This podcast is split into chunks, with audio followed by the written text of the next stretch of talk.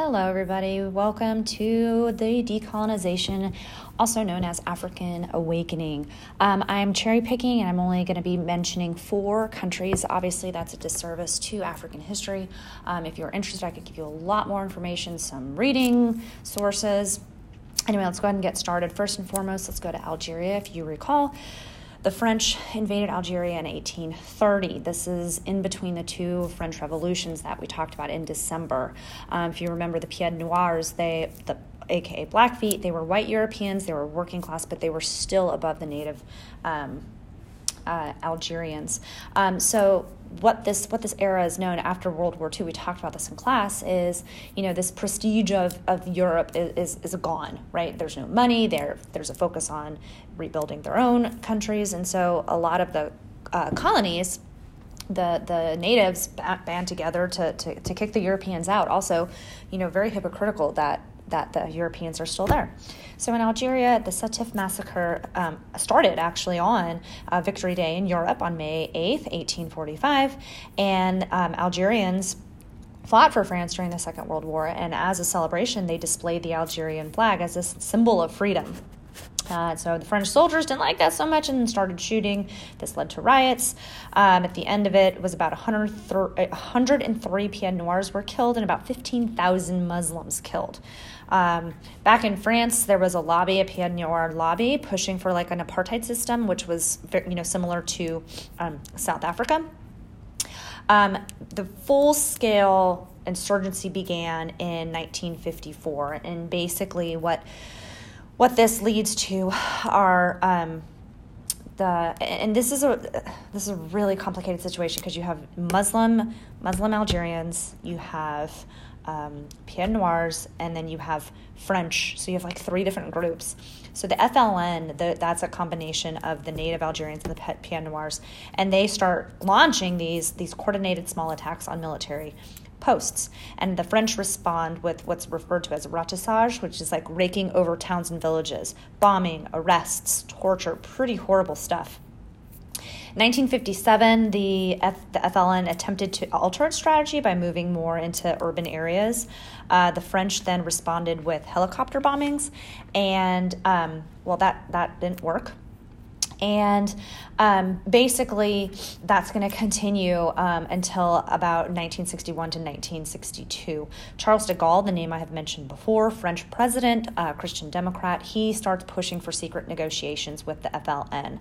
Um, by March 18th, um, 1962, we have um, the Evian Accords, which essentially hands over independence and leadership to the FLN.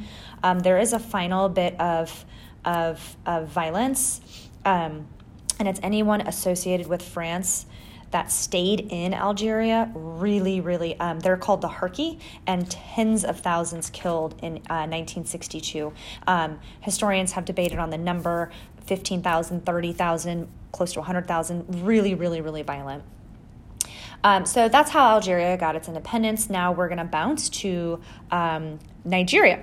And Nigeria, if you recall, if you go back to that, that map I gave you, Cecil Rhodes, Nigeria was a British colony. It was established protectorate.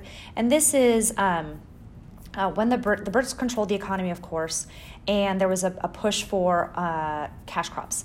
And um, by 1960, there is a full transition of power. It's a, it's a gradual um, power, so it's, it's about a decade of gradual, it's peaceful. Um, just so you know, today, the, uh, Nigeria and the UK are trading partners.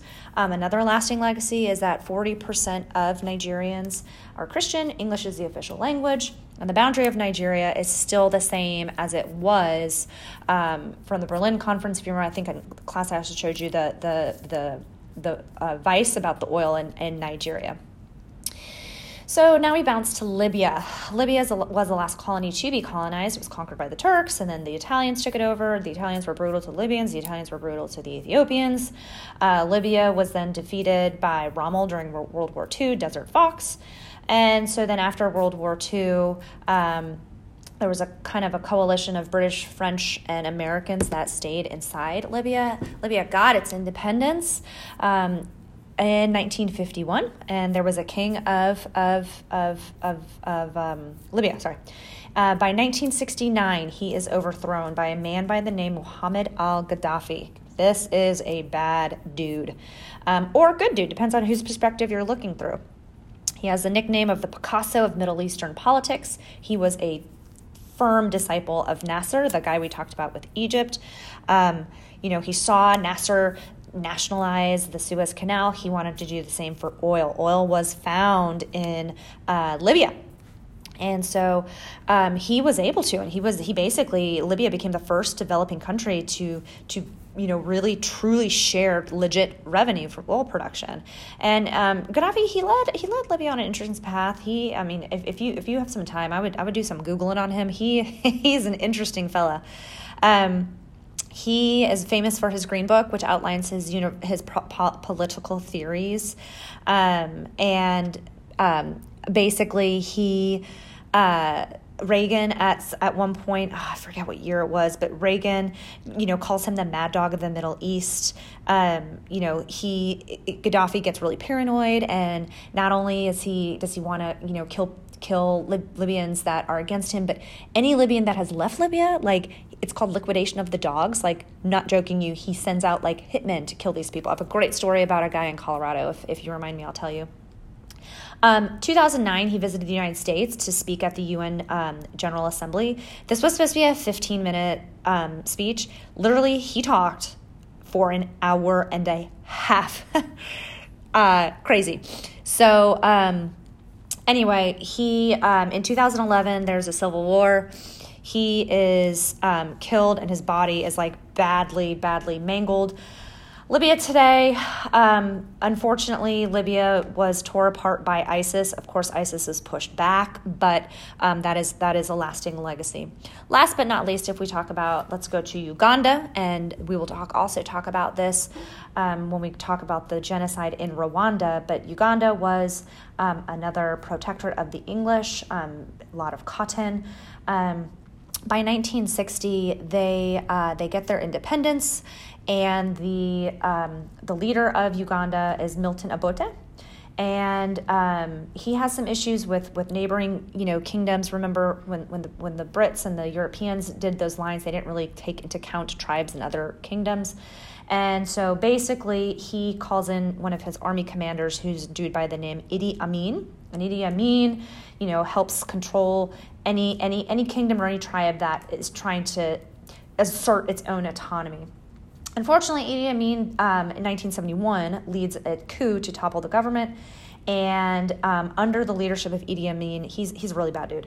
Uh, the economy goes to trash. He kicks out all Asians, um, which was terrible for the economy as well. It was a major majority of the trading class.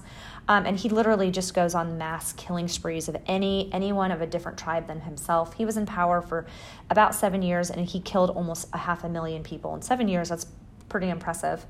Um, Tanzania, um, basically the neighboring country, um, um, helps Obote return to power. Um, it, it, all gets kind of confusing, um, but but basically, what what uh, uh, uh, essentially happens in Uganda is a group called the NRA, the National uh, Resistance Army, under the leadership of uh, Museveni, takes control of the government and he is a dictator. And, and some some historians will say this is a turning point in ugandan history. Um, and i have here you know dictator question mark because he was a dictator but the economy improved education improved. Um, like he really stabilized uganda. So it's almost like you know we've talked about this in class before like maybe a democracy isn't for everybody. Like he really he almost made uganda like a, a model country. Um, Unfortunately, a, um, a, group called the Lord's Resistance Army under the leadership of Joseph Kony emerged. And um, if you've heard of the child soldiers, you know, 20,000 children were abducted to serve in this, this child um, um, um army. Um, this was huge international news. I don't know if you remember this in the early 2000s. He avoided, uh, Joseph Kony avoided capture for, you know, like 30 years. today, Uganda, they're, you know, um, it's about the size of the United Kingdom, but um, one of the, the, the only countries that literally accepts all refugees. Um, they have refugees from South Sudan, uh, and, and they're as a result of that. Um, of course, there is a humanitarian crisis, but it's it's pretty amazing. You know, they Uganda gives these refugees just this unparalleled opportunity to um, kind of like how to to help refugees. Um, but of course, you know, in the West, we see this as a flaw because it's a one party rule. So, anyway, just something to think about. Um, again, I apologize for kind of cutting Africa short. Um, if you have any questions, please let me know. I look forward to seeing you. Bye.